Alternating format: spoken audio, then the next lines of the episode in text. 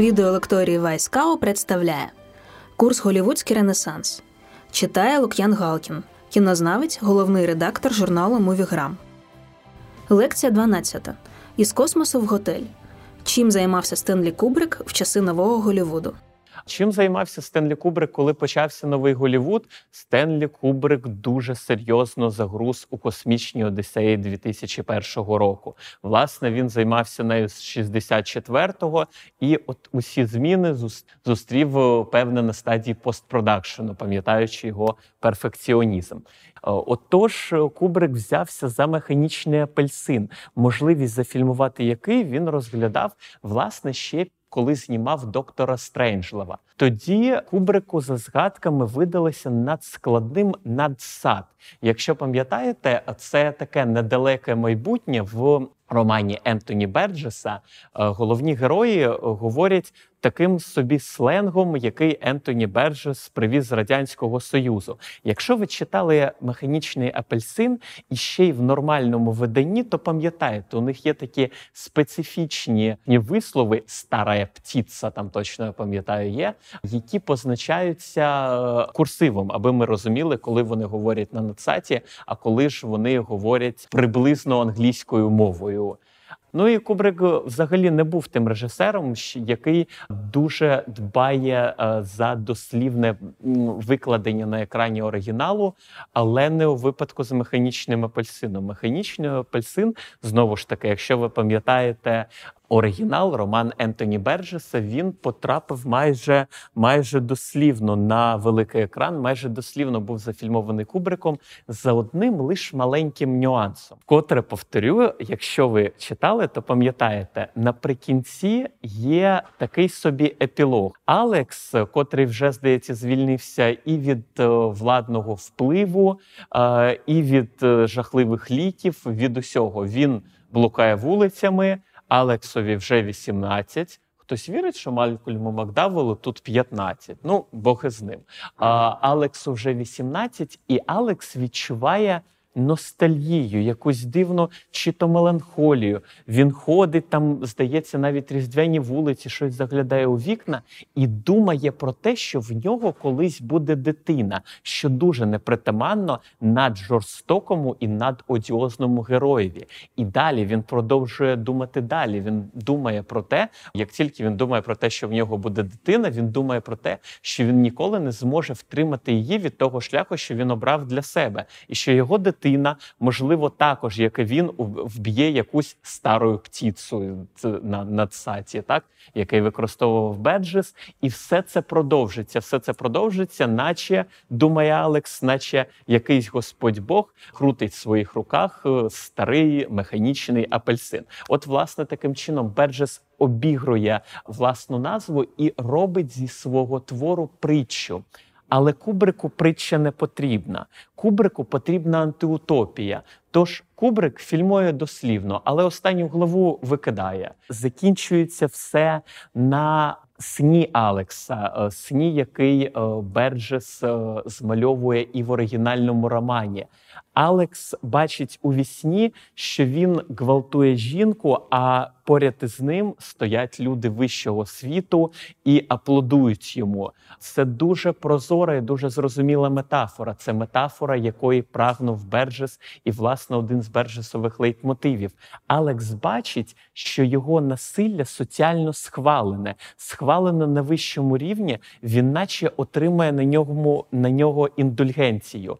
Якщо ви пам'ятаєте, Алекса починає використовувати влада, отож десь до того і приходить. Кубрик завершує на цьому. Ще на фоні цього Малкольм Макдауелл своїм чудовим голосом каже: Тепер я повністю вилікувався. Вилікувався від чого? Вилікувався від ліків, що блокували до нього у нього здатність до насилля.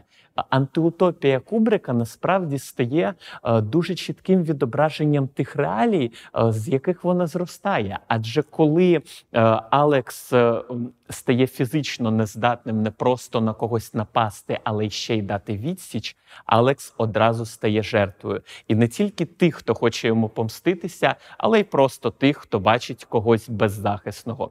Кубрик згадував, що якщо Малкольм Макдауел, е, якого Кубрик побачив у фільмі Лінсея Андерсона, якщо не був би вільний, не брав би участі у зйомках, то навряд чи він би зробив цей фільм.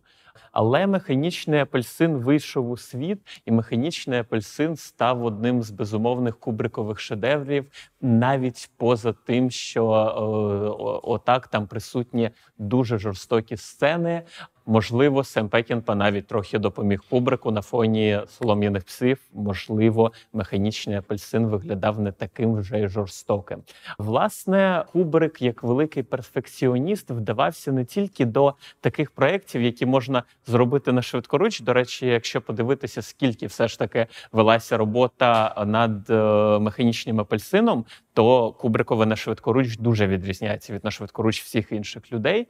Отож, Кубрик взявся за Баррі Ліндона, і Баррі Ліндон стає однією з найдовершеніших кубрикових робіт у сенсі візуального стилю. Власне, комерційний проект, та ще й фільм жахів, та ще й екранізація Кінга це вже дуже схоже на ту модель, е, яка закладається у новий новий Голівуд, про який також і згодом йтиметься мова. Кубрик робить ставку на комерційний успіх, і Кубрик не помиляється. Кубрик бере на головну роль надпопулярного Джека Ніколсона, і Кубрик знімає е, сяйво, яким як не дивно лишається абсолютно незадоволений Стівен Кінг. Хоча, можливо, абсолютно не дивно. Хоча, можливо, абсолютно не дивно, якщо ви пам'ятаєте е, оригінал, якщо ви читали роман Стівена Кінга, товстезний, як і інші романи Стівена Кінга, тональність фільму і тональність роману вельми різняться між собою. Сам е, Стівен Кінг казав, що фільм це холод, це лід, а його книга це вогонь. Таким чином він обігрував фінали, які е, вельми різняться і в романі, і на екрані. А ще Стівен Кінг був вкрай незадоволеним вибором на головну роль Джека Ніколсона. Джек Ніколсон казав він: ми знаємо, Джек Ніколсон це той, що літає над гніздом Зозулі, але мій герой не такий герой Стівена Кінга, Джек Торренс був у чомусь кінематографічним персонажем, так званим антигероєм або падшим героєм, а, який спокутував провину, нуарне е, таким майже нуарним типажем, який колись наробив чогось поганого і досі досі цим карається. А, на самому початку роману Джек Торрен згадує, що колись в стані алкогольного сп'яніння зламав власному синові руку і пити кинув, і рука зрослася. а десь якийсь осад лишився. І ця провина, почуття провини і неможливість такого повноцінного контакту зі своєю дитиною, недовіра і е, острах з боку дружини і власне його сина стають для нього головною мотивацією зробити фінальний вибір, стають головною мотивацією опиратися готелю, який виявляється психокінетичним монстром. Що ж відбувається у Стенлі Кубрика?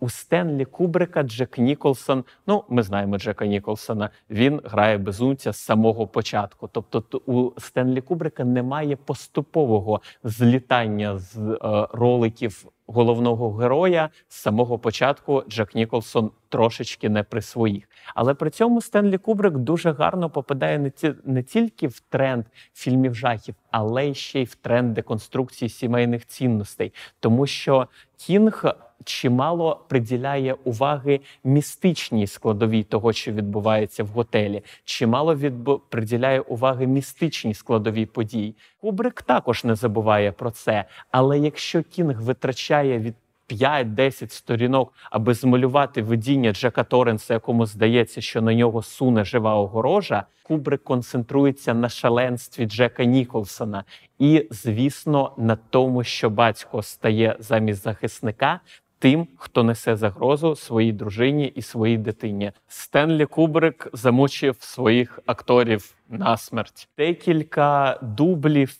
декілька десятків дублів, близько сотні дублів, стало його звичною манерою е, зйомок цього фільму. І е, Шелі Дювал та Джент Ніколсон пригадували, що вони грали одну й ту саму сцену ще і ще, і ще, і ще, поки не доходили до якогось дійсно історичного стану, коли протистояння е, Шелі Дювал та Джека Ніколсона, якщо це можна назвати протистоянням, переходить у справді агресивну фазу, і Шелі Дювал намагається дати. Опір оскаженілому чоловіку биткою. Е, актори пригадували, що для цього знадобилося близько 80 дублів.